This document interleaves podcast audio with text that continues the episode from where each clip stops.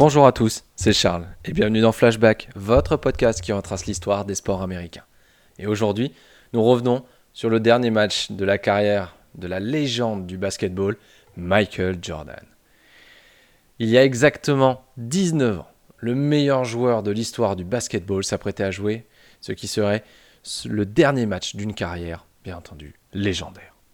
Et cette fois, et contrairement euh, aux deux précédentes retraites, hein, en 1993 et 1998, il s'agirait bien des dernières minutes de Michael Jordan sur un parquet. Car Is Ernest avait décidé deux années plus tôt de sortir de sa retraite pour venir prêter main forte à l'équipe dont il était le propriétaire, les Washington Wizards.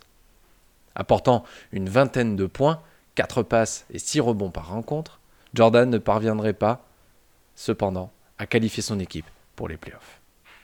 À 40 ans, il prit finalement la décision de se retirer. Et c'est ainsi qu'il joua sa dernière rencontre face aux Philadelphia 76ers le 16 avril 2003. Un match qui serait à l'image de cette saison. Un tour d'honneur avec une véritable, bien entendu, ovation du public, des entraîneurs et de toute personne présente ce soir-là à la rencontre. Le moment iconique de la rencontre se déroula lors de la deuxième partie du match. Alors qu'il était sur le banc depuis le troisième quart-temps, il fut remis sur le terrain durant le dernier quart-temps à la demande du public. La foule scandait depuis plusieurs minutes We want Mike, we want Mike. Il entra en jeu en fin de match, terminant sa carrière sur deux lancers francs.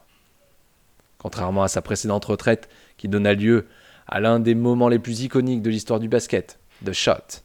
Cette fois, Michael Jordan sortit par la petite porte. Il marqua ce jour-là 15 points, prit 4 rebonds, donna 4 passes et son équipe perdit 107 à 87.